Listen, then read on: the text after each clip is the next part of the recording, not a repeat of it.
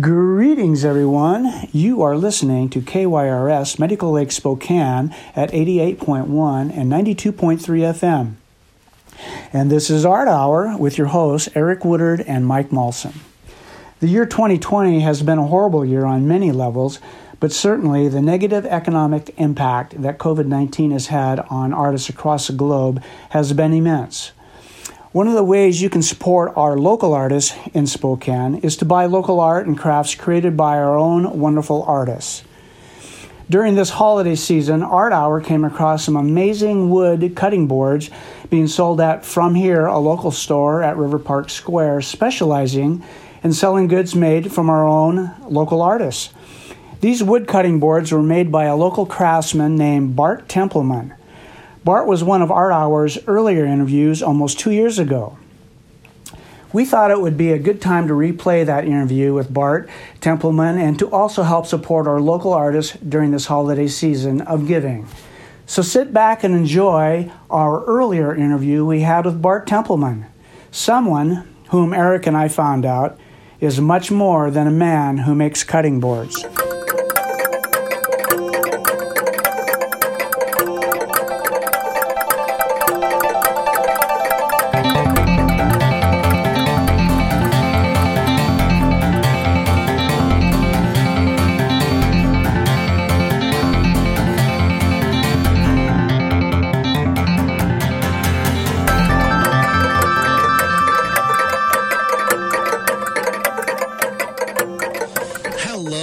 And welcome to Art Hour. This is KYRS Medical Lake, Spokane 88.1 and 92.3 FM. This is Eric Woodard with and my host, Mike Malsum. Mike Malsum. Yeah. How are you? Good.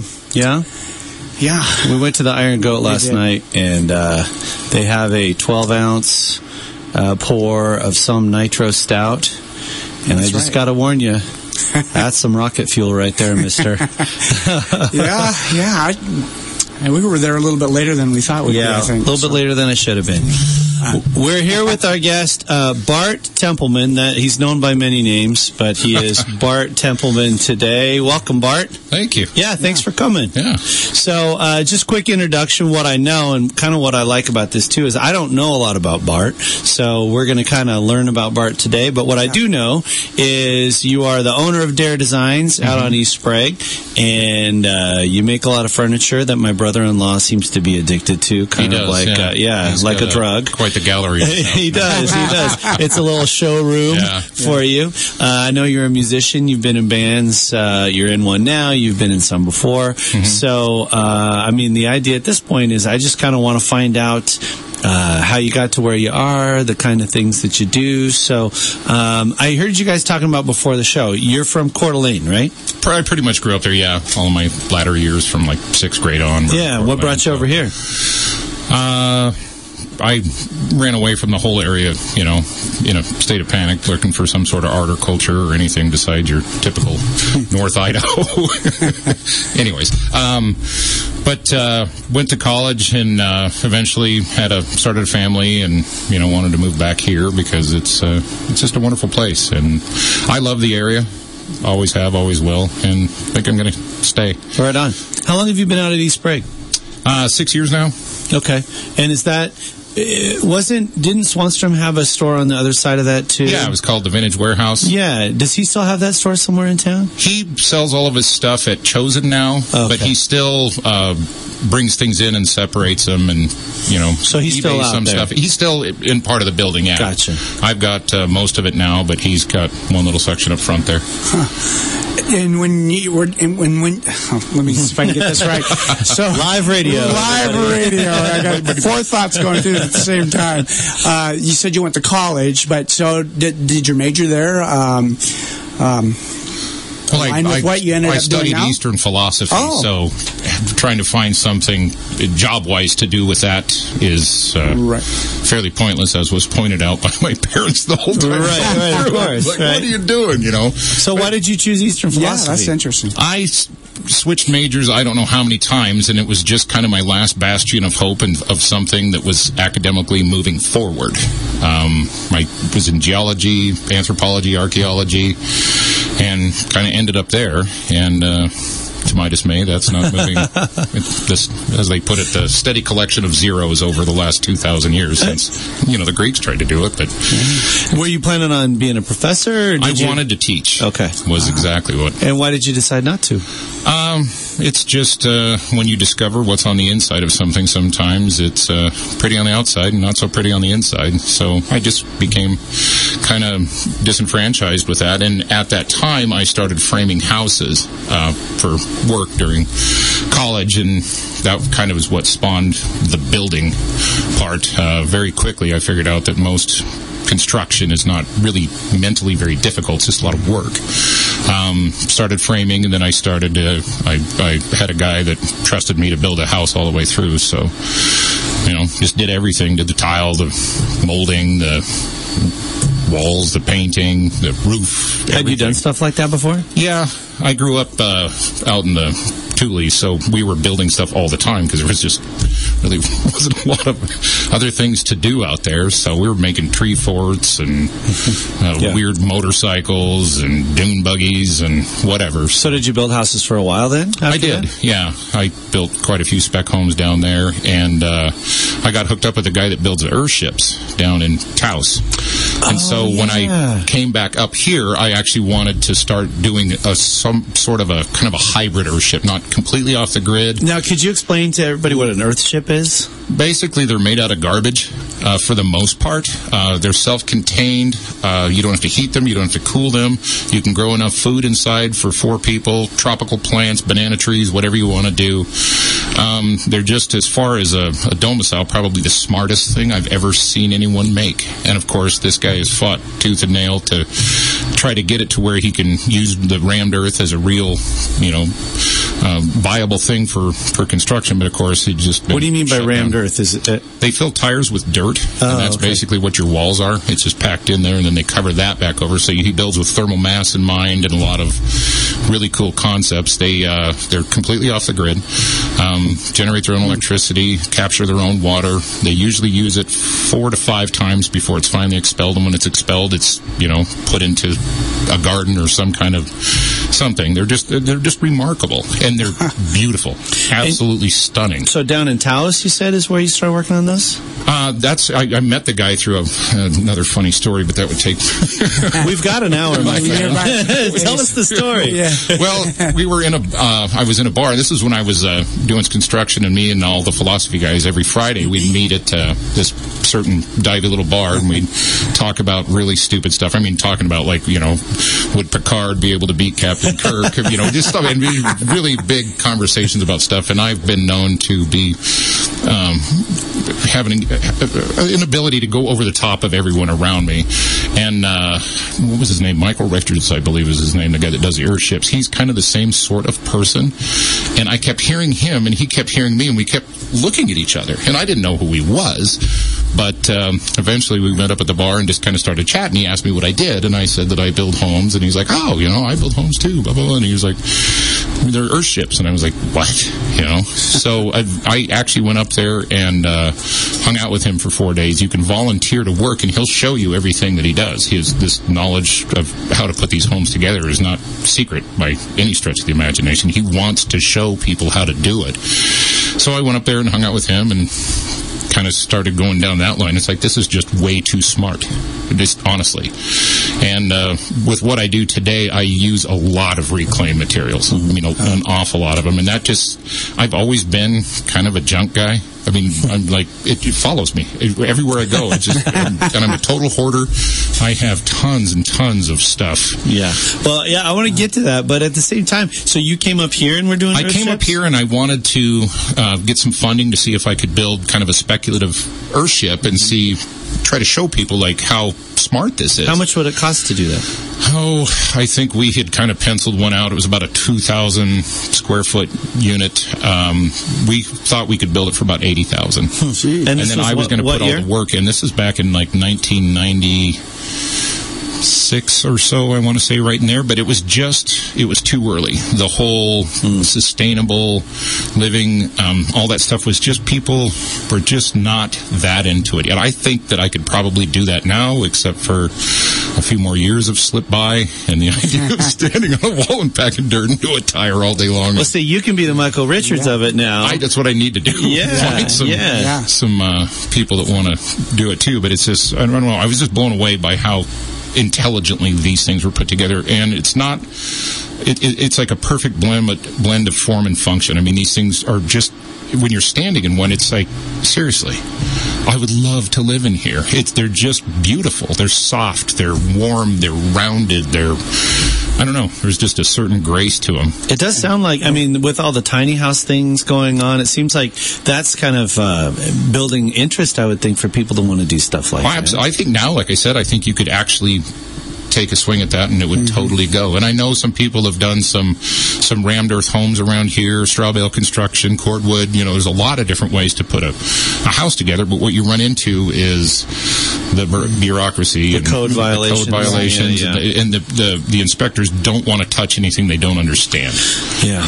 and that's just the the sad part of that. When he got started, he actually bought like 640 acres, I want to say, and was going to subdivide it, do everything, and build these homes on it. But he was going to have power to them, he was going to have water to them, everything. And of course, he couldn't get that passed, so he's like, well, I guess I'll figure out how to do the power and water on my own. Hmm. And that's kind of how that happened for him. He just kind of put his middle finger up at the man and said, I'm just going to do it my own way. And and it, we're all really fortunate that he did. He goes and does a lot of relief work after earthquakes or tsunamis and stuff, and shows people how to put some sort of a, a structure together out of just what you have. Well, and that I, I mean, as I'm thinking about it, uh, the reason it maybe hasn't caught on in some ways is because it's free. I mean, it's not something that you can copyright. You don't Right. need to buy the architectural plans. He's giving it away. I mean, who's going to make money on this? It's it's gonna, Exactly. It's going to come from the bottom up, not the top down. So, I mean, picture this. He, he goes down to Les Schwab in Santa Fe, gets the tires. They pay him to take them. he brings them back, fills them with dirt, uh-huh. finds a bunch of old logs or reclaimed timbers, which back in that time people weren't amassing this stuff. They were really easy to find. Lay those over the top, whatever, start putting stuff on it. And he was selling these things for millions of dollars. wow. And um, So, I I mean, do you know if that's something that we could do in Spokane, or is that something that uh, you know that, as far as the building codes go, that it's it wouldn't fly around here? Um, it, it, it, it all depends. Like in Boundary County, I believe in Idaho, the northernmost county, the county, they don't really have an inspection department anymore because the people just kind of voted it out, which is a little scary. But uh, sometimes things are just too stringent. And you know, when he offered up, he's like, "Put these things through earthquake tests. Put them through anything you want. Test it." Mm-hmm. They won't. I, I'm. Have you ever seen one before? Even a picture? No, of I mean, I, Bart had told me about it one time before, and then when he said, I was like, I remember having this conversation. I was so fascinated by it. Yeah, Yeah. I'm just trying to even picture that. But it'd be So cool to have. Uh, it'd be cool to have one just you know as a prototype for. I bet a lot of people Right. can't even visualize what you're talking about. Well, when you when you tell somebody it's a house made of garbage, that you know what comes into their brain, you know, Yeah, milk I cartons know. and whatever. But there's Yeah. a lot of he uses a lot of bottles, Yeah. and the bottles actually shine through, so light comes through. Oh. So there's greens and yellows and blues and And it retains heat in the winter and all that. Like you never have to heat or cool them ever. They just Are they, do it partially on their own. underground? Uh-uh. But there's just so much mass built into them, and uh, uses passive solar to heat up certain objects and things, and just the way that the water runs through it is just it's magic. Wow. Pretty neat. Well, see, now it's become the not the art hour. It's been the Earthship hour. Earth- That's fascinating stuff. Yeah, never. Yeah. So, Never- never. so th- that's the junk that started going into the Earthship. Right. now, and that and you came up here to try to do that. Is that what you? I did when I moved back up here. That was my my goal. I thought this is this is what I want to do. And then what happened? Nothing. like I said, it just it wasn't it wasn't time. The market for trying to sell these things. You know, I didn't have a bunch of money after college, strangely enough, and uh, but I had the initiative and I had the I had the back and I had some knowledge of how to do this, and uh, so I was trying to find people like, hey, you know, let's build this. I'll I'll put it all together, but uh, help me out with some fundage here, and then we'll work it out after we sell this and see if we can get this to catch on. But I just I you know waved it under a bunch of noses and just couldn't get get enough interest to do it, so just ended up getting a, a job. So, what, what kind of job did you get? What did you do next? I worked at a wholesale lumber company. I was a lumber trader. A lumber trader. Mm-hmm. What does that mean? Well, you're the guy that's purchasing. You have to know when to purchase, when not to, you know, and uh, moving things around as a wholesale distribution for the pretty much, you know, anything within 250 miles of, of Spokane, plus Spokane too. Yeah. And how'd you get from there to Dare Designs? Uh, I actually left that and uh, started a, a, hardwood flooring business with a friend of mine. With And we- Brian? With Brian Young, yeah. Right, yeah. And we did that for four or five years, and then I, um, you know, you just start getting old. That's a, a young man's occupation. And uh, after that, I had a computer repair business. but then computers became disposable, so I'm like, well, I either start figuring out how to fix mobile phones or find something else to do. And then uh, my buddy Bruce Gage from Eco Depot, he had a bunch of these oak planks in his backyard, and they were eight foot long, two by twelve ish oak. Uh, they were uh, floorboards out of uh, old rail cars and there was it was about 150 of them. So um, he knew the guy that owned them, and uh, I negotiated with him. I bought all of them, and I started making tables out of it. And they were, I mean, the, the pieces were just beaten up. They were welded on. They had stuff drug across them, and they were just magic. So then I thought, you know, I like to build things. I'm more of a, a hands guy, always kind of have been, even though I've done a lot of other things too. But uh, I thought, you know, I wonder if I could take a swing at this. I wonder if I could just build things out of whatever and make it into a living. I have this proclivity for junk. I it just like I said, Just it follows follows me. I, I have a family of, of actual hoarders, like real hoarders, like Philip Houses type hoarders things. Oh, wow. So there's a little bit of that in there. I'm not quite that bad, but uh, I started and I, I uh, through a, um real estate transaction had some money, so I had some safety there, and I thought, you know, probably take me a year or two to get rooted and get a, a name going and get this whatever. So I've got some money for for a lean year or two, and but I'm going to take a swing at it. I was, you know, in my mid 40s, and I thought, you know, this is kind of your last hurrah here, so started doing it and uh, found a couple of magic customers right off the bat that just kept buying piece after piece after piece and kind of saw the potential in what I was doing and nobody really was uh, able to build them like specifically what they wanted. I mean exactly. They could, you know, you find something on Pinterest, you Right. find something and you try to get something that's kind of close, but uh, you know, I could put together whatever they wanted.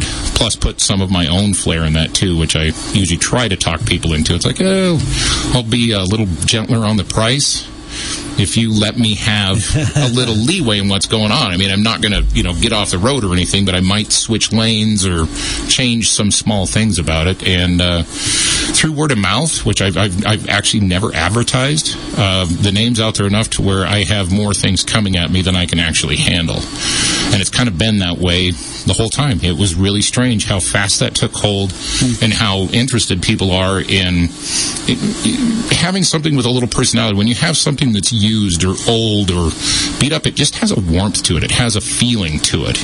Um, you know, you can run down to IKEA and get something that's beautifully designed, but it just doesn't have the panache of, of something that's actual and something that's old. I've tried to um, bring back a little bit more of the kind of the heirloom quality of, of, of having something. Don't buy something that's just beautiful but is terribly made, falls apart. Like this is something. Say you, you know, I make a lot of dining room tables. This is something that you can hand on to your kids, or kids can hand off to their kids, and so on. I mean, the only way to get rid of these things is to burn them because I tend to to kind of radically overbuild things. I make a lot of things that are really heavy and just you know with a with longevity in mind. I mean, it's just something in our culture that we just don't have anymore. It's starting to come back, and uh, there's people that see value in that. Some people that don't, you know. But uh, and like I said, having the ability to get exactly what you want, the size you want, the personality you want. So if somebody's kind of trying to visualize what you do, tell, uh, what's a piece that you've done recently that you can talk about where you got the wood, where you got the, metal that you worked with? I mean, what, what I do what- a lot of stuff out of uh, slabs. Which I actually get the trees from here in Spokane. I have a, a giant chainsaw with an Alaskan chainsaw mill in it, so I can slab it up. I dry them out. It usually takes that's a, a year to two year process to dry it out, and then I make things out of that. Um, so a lot of the stuff, I mean, it's it's really local. so when you start like your table, I'm just trying to think now of some of our like painters. They they don't necessarily know what it, how this is going to turn out until Uh-huh. actually start. Is that kind of your creative process too? I am not a you- guy that, that writes anything down. I don't do any math. I don't. I don't. I'm not a pre-planner. It's just. I just start going. Um, generally, you start out with a slab, and I, I know what it's going to turn out. Like I've made enough things to where I can see what character is going to come out, uh, and I generally search for pieces. The more character, the better. Uh, I've, I've got a couple of slabs right now that somebody built a tree fort in the tree, so there's four by fours that are embedded in it, and that kind of stuff. Just I think it's cooler than school because it's got a story to it. You know, And when you So- say slabs, you have some massive slabs. massive slabs, Like yeah. how, how? What are some of the bigger ones you've been working with recently? Oh, usually um, ten feet is about the length.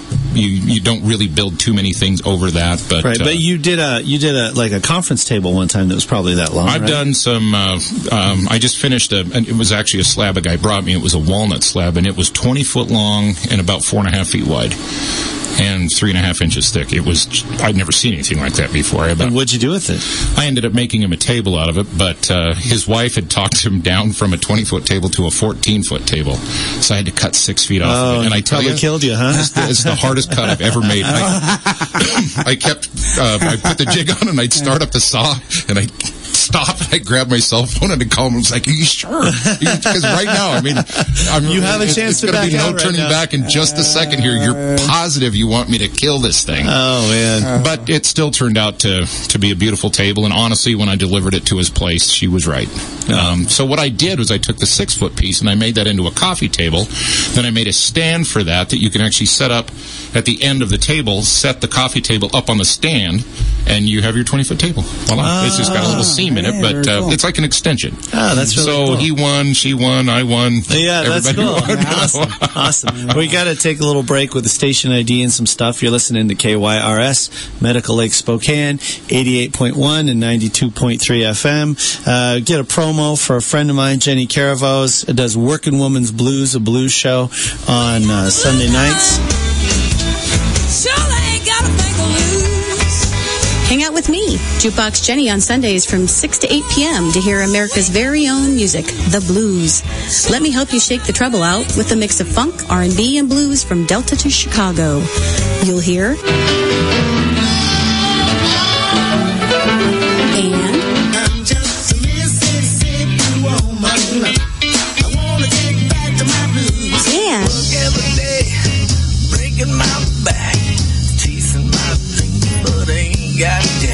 Don't forget to shake your rump too. I'm living for the weekend. It's a cocktail that will soothe the soul. Working Woman's Blues, Sunday nights, 6 to 8 p.m., right here on KYRS.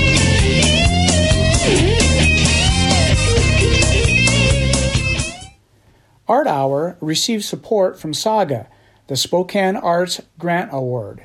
Information online at spokanearts.org. Good job, Mike. All right, there's a question that came up while you were talking about junk, and Uh-huh. I remember when I was out at your shop one time, you had the uh, center court, the hardwood center court from like an elementary school or a middle school or something, Right. With uh, with the mascot and all that on there, and I just thought, man, I wish I had a place for that. Uh, Yeah, I ended up making a poker table out of that for one of my long-term customers. oh, that's awesome. This woman, Teresa Jackson, she her house is like it's a showcase of mine. I think she has 15 major pieces in her home. I think that happens to you a lot, doesn't it? It does. I get on a thing with some people. Another guy here, Mike. He's he's he's actually beat her now, and then he bought a, a condo. So we're we're furnishing that too, and putting up all kinds of stuff. But What's some of the weirdest junk that has come through your spot? I mean, what are what are things that you pick up that you even after you picked it up, you looked at it and you go, "What in the world am I going to do with this?" oh boy, uh, I've got the camel outside. That's one wonderful. Where'd you get the camel? Uh, John Swanstrom and I actually liberated that from a taxidermist, and it's the the fiberglass hollow cast that you actually stretch the skin around and stuff. And they, they had a, a pile of casts out there, and I saw the camel poking out, and uh, I said, "What are you, what are you doing with that?" And the guy's like, "Well, that's all garbage." I'm like, "Can we have the camel?" He's like, "You can have all of it." So did you take all of it? Uh, no, we got a camel and a horse. And there's a What'd you do with the horse? No, I still got, I still got the horse. Yeah. But uh, yeah, it ended up with us driving around at like three in the morning with those things in the back of my truck, and oh, it was it was madness. But uh, that's one of the weirder things I found because it's it's fiberglass, but I mean it's obviously the shape of a camel. You can tell exactly what it is, but it's just really weird looking. But uh, the things that I really I pick up is just shape.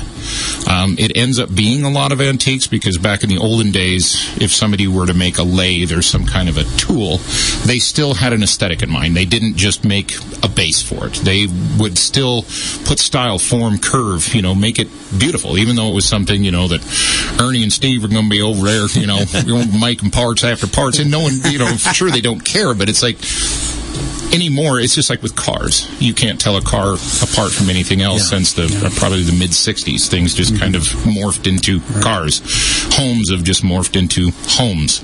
You know it's uh, the magic of the south hill back when they built things with you know widow's watches and, and eye windows and you know they put a, a, a, a design to it. They actually thought about, I'm going to make this look good instead of just function, and which is what I when when a customer comes in, I talk to them very specifically about form and function. These things don't, they're not mutually exclusive. These can operate together. Um, you know, and what I'm trying to do is try to get people to live in beauty. Live, sit down at your dining room table and love it every time you sit down, and, and look at it and go, this is this is awesome. And that's it's not really very hard to achieve that. Well, I mean, it, it, your store is called Dare Design, so part of it is the design part. I think that's the most important part which of is that. it actually really is. I mean, I do have a lot of junk. I have you know years of knowledge of putting things together, but the design aspect is where it, it actually gets fun. So let's say no, people uh, see your stuff and they think, "Boy, I sure would like Bart to make something for me." I mean, do, can they just go in and look around your your shop and- Absolutely. and, say? I mean, do you have slabs that uh, just aren't being used, and Tons they can just they can just point at it and say that would look good, Right. And then what what would be next? Um, try to figure out something for a base. Um, if they want to use like an old tool base, that's cool. If they want to, you know, I encourage people to go on Pinterest or something like that. And, you know, if they want it to kind of have more of a rustic feel or a very modern feel or an Italian feel or whatever they want it to look like, start looking at pictures so you can start kind of narrowing it in because I, I have a, a tendency to try to get people to do very spectacular things because I want to make it, you know. Yeah. So- so do you um, have you studied other um, you know craftsmen and various things you mentioned uh, Italian different flavors to to um, just spark your own creativity and then make make it your own One or is it just coming out of your own people head? is a, is a guy named George Nakashima, and he does. Um, he did prim- primarily slab work, but really had an interesting design take. It, I'd never seen anybody make anything quite like most of the things you've made. And I followed this guy for years and years and years, and I guess I just assumed that, you know, Nakashima is a very Japanese name. He is a Japanese looking human. He grew up in Spokane. How did you come across him? Um, somebody showed me. Uh, I, I knew a guy down in uh, New Mexico, Albuquerque, that made uh, um, kind of reclaimed furniture, the desert Southwest look, where you stress them with, whip them with chains, do all the stuff, and you know it was madness. But he showed me some of uh, Nakashima's pieces, and this is well before I even had the inkling to make furniture. But I just saw it, and I was like, "What? This is epic! Oh my gosh! Just what a weird design eye this guy had, and, and uber simplistic. As few pieces he could possibly use was what he went for every time, and it just uh, I don't know. It's it, it- just coming up with your own flair. Like on the break that we were talking about how a lot of times people will see one of my pieces somewhere and they'll text me and say, "Hey, did you make this?" And it's like I did, and it's like it's kind of cool when somebody can tell that you did. You have some sort of a consistency, some sort of a trait. Um, I use a lot of uh, instead of using wood dowels, I use steel rods. I embed them in wood. I think it's kind of a fun, cruel thing to do to it, but it's you know it's it's unique. Uh, And a lot of times I'll hide objects in things that I make. What do you mean? I had a customer. I made him a gigantic. It was a 14 foot by 5 foot table that clocked in at I think 1,100 pounds. It Oh was just gosh. massive. How do you transport Yeah, I was something gonna like that? say. It's on casters. Oh, Very heavy duty casters. So, and he just lived down Sprague for me, and we had this idea of uh, having him Riding on it down? and, and having Yeah, him yeah. coach to his house. I think that'd be hysterical. That would be. but I hid a tiny little baby, uh, like a doll that was only about an inch long in a knot hole up underneath the table, and thinking that you know it might take thirty years for, some, for someone to find this, find but it. somebody will eventually find it. And the other day, one of the kids was crawling under the table, was like, "Did you know there's a baby under here?" And they're like. What are you talking about? oh, that's awesome. So he called me and was like, oh, yeah, uh, hmm, interesting. So, uh, yeah, I, I do a lot of things like that. I put uh, um, my stamp on things, my actual stamp, and I hide them. Um, and you will never find it unless you take it apart. Oh, Because okay. people are always encouraging me to, you know, make a placard with your emblem on it, and, and I just I can't do it. There's something about trying to step in front of the beauty of Yeah. the piece and say, "Look what I made." You know, I just that's just not me. or something. Yeah. Yeah, that's just not my style. So I I hide things, and sometimes instead of putting my mark on it, I'll just stuck stick a little baby in something with some epoxy, and it lives there forever. And so people will know. Yeah, it was Bart's. what, do you have any special tools that you uh, that would be different than uh, than a your typical shop to make the kind of furniture that you're doing? I did invent a machine to flatten large slabs with because that's one of the things that's so hard when you cut, say, an eight foot long, three foot wide slab. And when you dry that, it's invariably going to twist or cup or both. And to try to get that back to a flat surface is, you know, you- you'd stand there with a level and a hand planer and headphones and time and it just takes forever so i made a machine that i can actually put a big slab in and i can i can make it flat and then i can sand it from there but saves me a ton of time and i've never seen anybody made Oh, make anything little patent like on this, that? yeah. but like i said i also do blacksmithing i do welding and stuff like that so i've got like a trip hammer which is kind of a interesting tool that most people have never even heard of or seen Yeah. that just knocks the crap out of steel if you want to flatten it out this thing it does it in a heartbeat So a lot of this stuff you've kind of created your own technique. Do you um, do you have other people that work for you or do apprenticeships? I have had both. Um, it's one of the uh, things that I tell people when they first come in there, if they're talking about working in there in any capacity, is that you'll never be dirtier in your life because a lot of the things you're taking, like a wire wheel to something that's got, you know, a quarter inch of rust on it and grease and the the dust from the wood and I mean, look, not everyone can see me, but I'm I'm really not very clean man. we'll just say that. Well, um, we weren't going to say anything. It's also He smells fine. though. yeah, yeah. It's also one of those things that you get hurt. Not like oh, you know you're going to die hurt, but I mean you pick up something that's mm-hmm. hot, you singe yourself a little bit, you get slivers, and it's just part of the deal. And if mm-hmm. you can't hack that, then you're probably not in the right place. And, and most people say that they can. But then they start doing it, and they start, you know, oh God, I'm really dirty. It's like, yeah, you're going to get dirtier. Wait till you see what I have you do next. You know? and with the the injury part of it, it's just one of those things that you just have to take the little knock. I mean, you're not going to die. It's not like you're cutting fingers off or anything like that, but you get some significant slivers and and I I still do it all the time. I'll weld something and pick it up, and it's like. I, I just heated that up, and I just tried to pick it up, you know, and then you're kind of looking at the little white singy marks on your fingers, and I've developed pretty thick skin Oh, I'll bet. over Yeah. time. Oh gosh. Yeah. So uh, it sounds like you just love just doing it from beginning to end. So this might be a hard question to answer. But what's your favorite part of the process? What I mean is it at the beginning? The is design aspect is really fun. Trying to figure out what's going to go with what, creating a symmetry, a flow, a movement, uh, you know, a sense of scale when things work with each other. And then it's crappy for quite a while because you're just sanding, cleaning. You know, people have an idea of what happens in a shop like this is like this swashbuckling saws running, whatever. I'm, if for the most part, if you come in there, I'm standing there with a grinder or a sander. There's tons of time doing that, like cutting the actual pieces, preparing the pieces. Uh, it doesn't take that long. What takes a long time is is cleaning them and getting them, Yeah. you know, beautiful and soft and smooth. That's uh, a lot of it. And then, especially with wood, when you're putting a finish on, when you've put in all of those hours to, uh, you know, get something so pretty, and it's still, you know, without any oil or anything on it, it's it's pretty bland. But the second you pour it on, it's just magic. I mean, it just comes jumping. That's pretty exciting.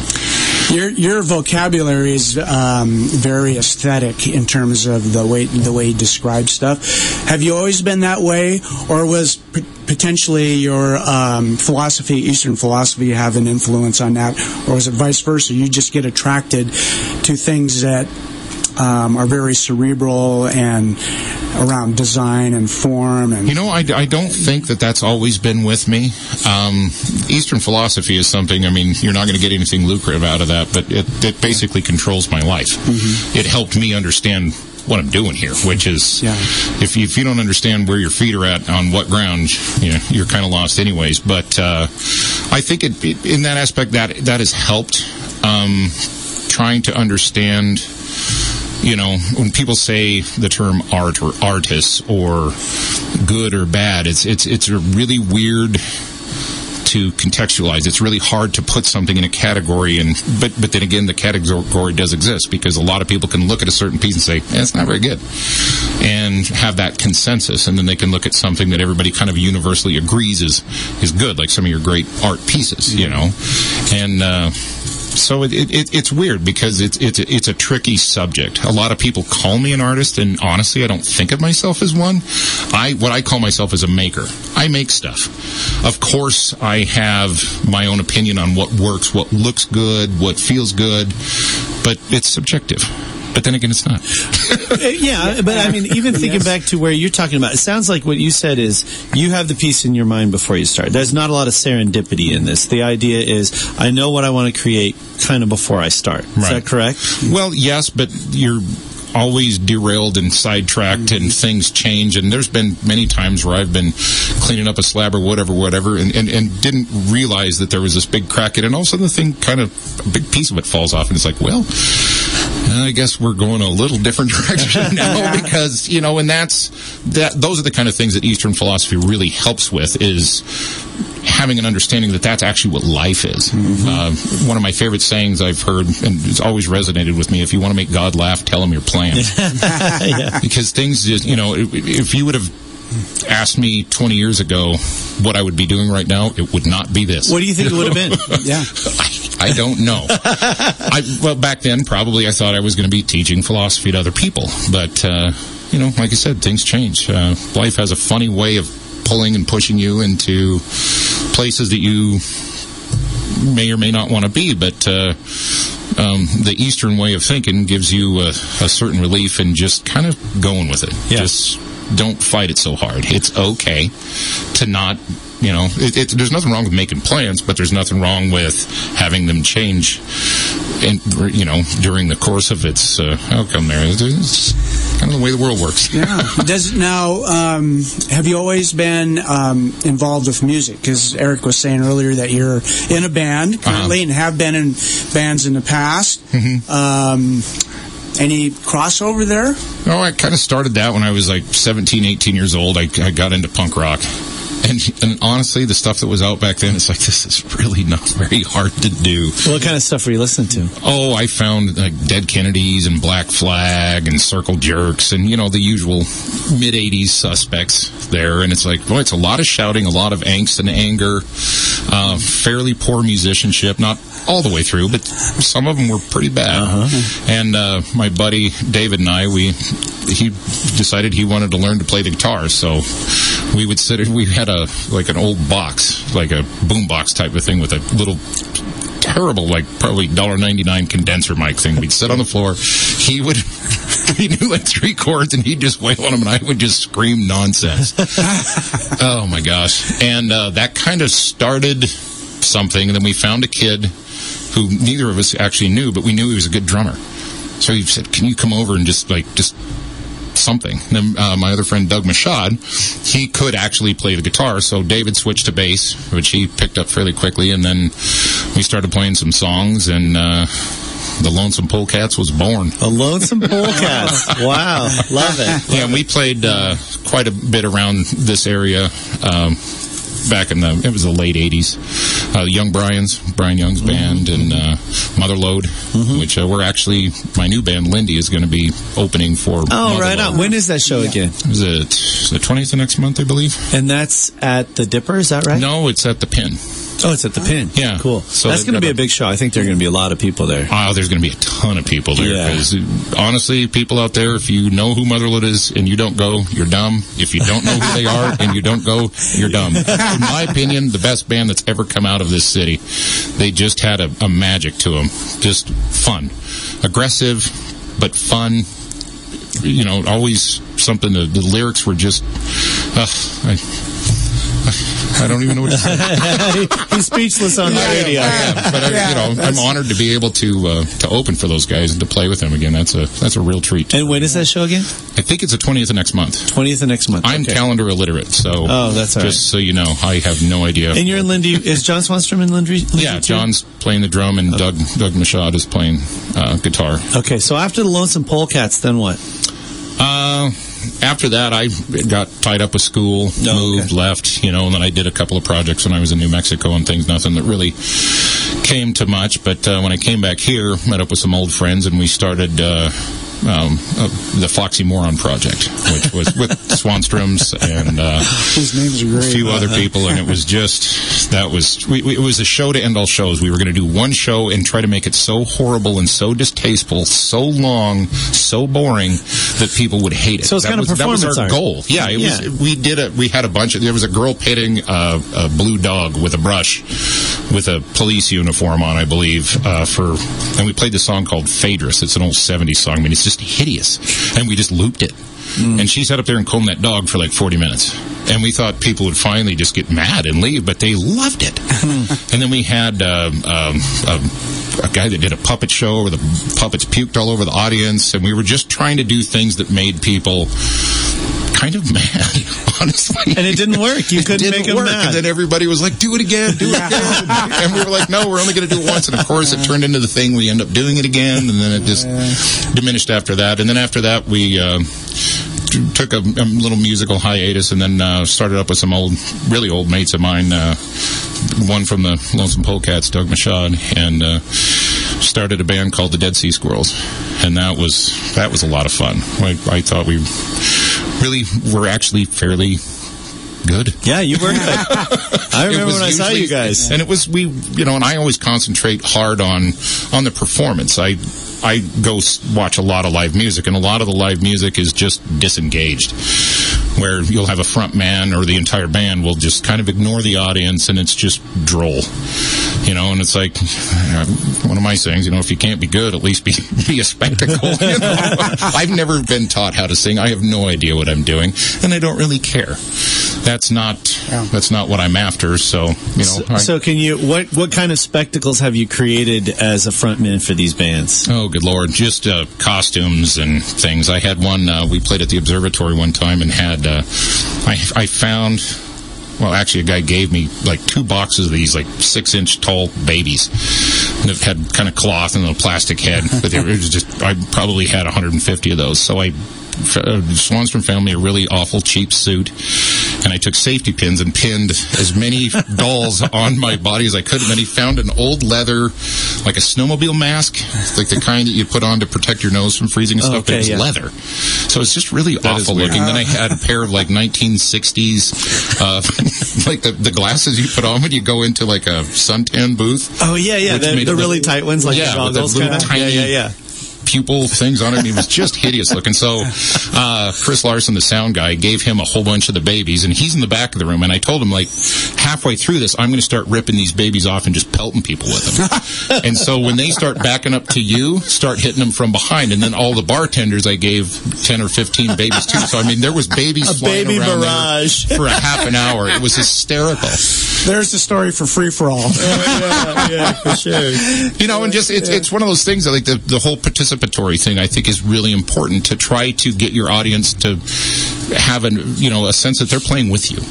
You know, I think that's that's really important, and, and don't ignore them, especially for a frontman. My gosh, and I've watched so many guys they'll just sit there and and seriously stare at the drummer the whole time with their back to the audience, and you're like, you guys are great. So do you, No. do you have something planned for the twentieth show? I've got a couple of things up my sleeve. Yeah, man. Yeah, I know you're not going to just divulge. I'm just thinking. Yeah, uh, yeah. Are you going to try to top the the suit, baby suit? Oh, it's one of those things you continually try to one up it. Uh-huh. You know, and I even talked to the guys from Motherload, and they were like, "I'm like, you you know who we are?" And they're like, "Yeah, that's what we want." Like, are you sure? I just started playing the bass, so I I can't move, I can't do anything right oh, so now. you're playing the bass with I'm playing Lindy. the bass, yeah. Oh, okay. So I have to look at my neck, and I still, I still kind of miss every once in a while, Yeah. and it's a thing. And trying to sing at the same time, which I thought, ah, you know, I'll just sing too. I think it's harder to play bass and sing than it is to play Oh guitar. and gosh, sing. it's hard to do anything, and it, I, I totally underestimated the difficulty of that. It's it's coming, it's okay, but what we're doing, I mean, we're three old men, and we know we're old men, and and you know, usually when when a band starts up, you get a group of people together. It kind of it's kind of crappy at the beginning and kind of off and whatever, but it builds and gets better over time. We actually went the other way. we started off really kind of weird and crappy, and we're like, let's just see how dumb we can make. And so. uh content wise as far as just how the music moves and everything it just, just doesn't get any simpler than this. And we're doing nursery rhymes. John does one with a with a, a yoga chant over the top of it. And i'm singing about georgie porgy pudding and pie. I mean it's just it's ridiculous. And that's kind of and but i'm at that stage in my life where while we're playing we're looking at each other and we're actually laughing. Hmm. And it's like you know there's something to that. Oh yeah, for sure. I mean, that's the best part about being in a band is you're synchronized with people. I mean, so Right. much of our lives are we're doing our own thing, and when you're all doing the same thing at the same time, Right. you realize. And when you get older, it just feels better. I mean, you appreciate it more. When you're a kid, it just you don't notice that. But I'm with you. You look around and you're like, wow, I feel so privileged to just be in sync with these guys for a while, Mm-hmm. and people are are out there listening to it and loving it. It's like, wow, this is really cool. Well, I'm sure you've been playing for years and years, and Yeah. I know. I mean, I don't know about you, but when I was young, I mean, there was still this little glimmer in the back. It's like, Yes. could I be a rock star? exactly. And now it's like, It's oh, totally heck gone. no. It's I don't, totally not gone. only can I not do that, I don't want to. No, you know? no, exactly. And just being a dorky thing that happens around town every once in a while. It's like you know, gorilla and, and rabbit, and chicken. I mean, yeah. it's just it just fills my heart with joy every time I see that. I cannot stop laughing, and it's just it's fun. And they're not trying to be good; they're just trying to. It's it's entertainment. And they're not trying to be bad. They're just Not trying to have No, fun. yeah. And that's, I mean, we're not, you know, I'm not saying that we just don't care about musicianship at all. I mean, of course we do, but we're not going to let it get in the way and, you know, oh, we're not so polished that we, you know, we can't get up and do this thing. Like with Motherload, there's going to be hundreds of people. It's going to be packed. I'm going to be gonna a fun horrified. show. I, you know, it's like the first time I've ever had a sound man with an instrument. I don't even know what to do. I'm just going to say, Chris, just like, make it go. That's right. Oh, and, and you can cover for whatever uh, Right. lack of musicianship with showmanship, right? Absolutely. Yeah. So we we'll, we just make it fun. Yeah. Make Well- it something to you know make the crowd laugh. So they have that to look forward to on March 20th, right? Yeah. And then, uh, Is it do you? Or is it April 20th? Is it April twentieth? It's the twentieth it's April. April twentieth. okay. Yeah, Like I said, I'm I'm seriously calendar illiterate. Oh, that's fine. That's fine. You could have told me when the date was two minutes ago and asked me right now, and I'd be like, I, I think so. Do you have pieces out there that that people can just buy that you've already made, or do you do I don't everything really make very spec-wise? many speculative pieces just on my own. I what I've tried to do is over time. I mean, I would love to be able to just sit in there and create with not a care in the world of anybody else's anything. Just make this piece and say this really works. But what happens is I'll make a table, and I've done this several times, where people will be like, "God, I love this thing. I want it, but."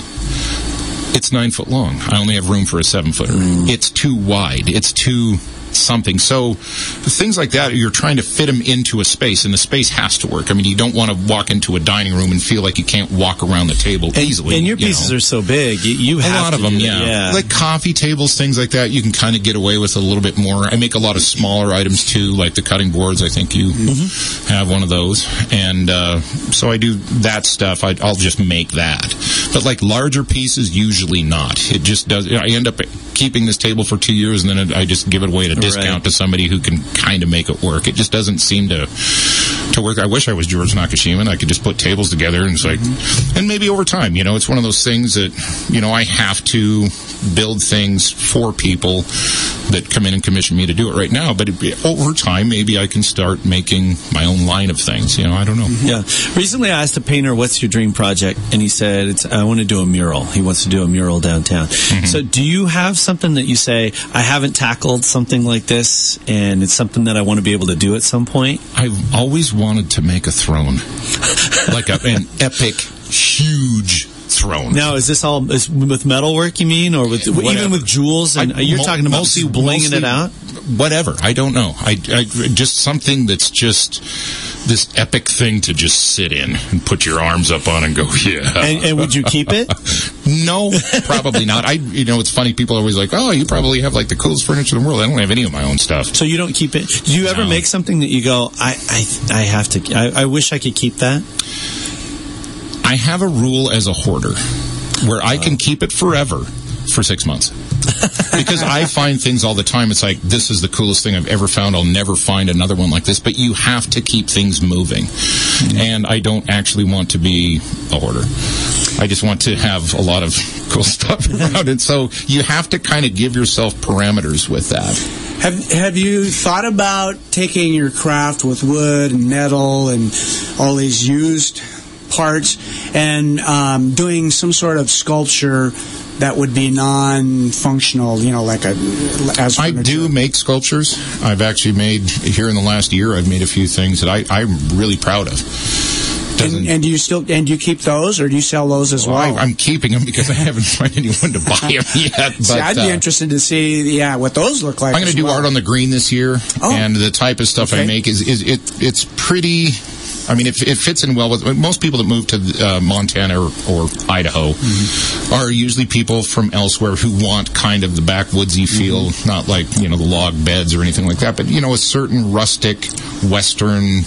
You know, a flair of, of, of the area. Mm-hmm. And I think I'm pretty good at uh, knowing what that is because that's kind of where I grew up. So, uh, most of the things I make are things you, you it's hard to just say I'm just going to make what I want and hope someone wants it. It- it- it- to a certain aspect, sometimes you have to think. The last sculpture I did that I, I absolutely love is a huge uh, piece of a, a cedar tree root that I yarded out of Coeur d'Alene Lake on my back. Excuse me, had to set that thing down four or five times. It was heavy, totally waterlogged. I drug it out of the water, but it's like for someone who lives around that lake, it's like that's where this piece came from. Um, it's got a few other things added to it or whatever, but it's just I love roots actually more than I like wood because they tend to have even more radical shape to them because they've had to press between rocks and you know do what they do to to get things done. And out of the the Coeur d'Alene River and the St. Joe, there's a lot of cedar that comes down, especially in the form of of roots. You know, so. So you said you're going to do art on the green. Mm-hmm. Uh, you do bazaar every year, right? I do. It's a wonderful Uh, event. What else do you do over the course of the year?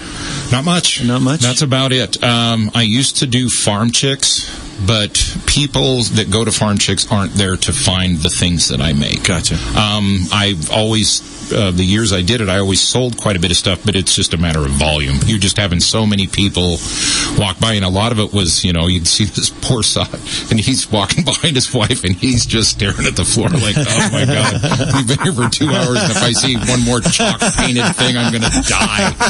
Uh, so they end up kind of coming over to me, and it's like, oh, a reprieve, you know, so they, they come over and start talking to me, and, you know, and I'll sell things that way, but it's not really, um, you know, Serena's put a thing together that's very specific and is a wonderful thing, but my stuff just doesn't really fit well with that. Um, we've always kind of me and a, uh, there's another guy, uh, Cody Roddenborough, that lives here in town, and he does something kind of similar to me, and we're like, what if we kind of put a show like that together? Be fun. Yeah. So, what would be that? We we got about a minute left. What would be the best way for somebody to get a hold of you for, to find you? Um, you know, look on Facebook. We're in the modern world now. I don't even really have a web page anymore. Um, people just want to see photos. So if you look up Dare Designs on Instagram, that's where all of my current stuff is, and you can see all the things I've made, and um, that's the best way to see that. Um, or just look up Dare Designs on your computer. And they can swing out by your shop too. Swing it anytime. Yeah. I kind of keep late hours. I never open my door before 10, and I usually don't stop until 8, 9, 10 o'clock at night. So Yeah. And they just know to look for the camel. Look for the camel. You'll, you, when you when you when you find it, you'll, you'll know. you'll know. You'll know when you've got it. Bart, it was great talking to you. Thanks, Thanks for having coming. me. This was a lot of Appreciate it, fun. guys. Awesome. It's great to know you. Cheers. Yeah.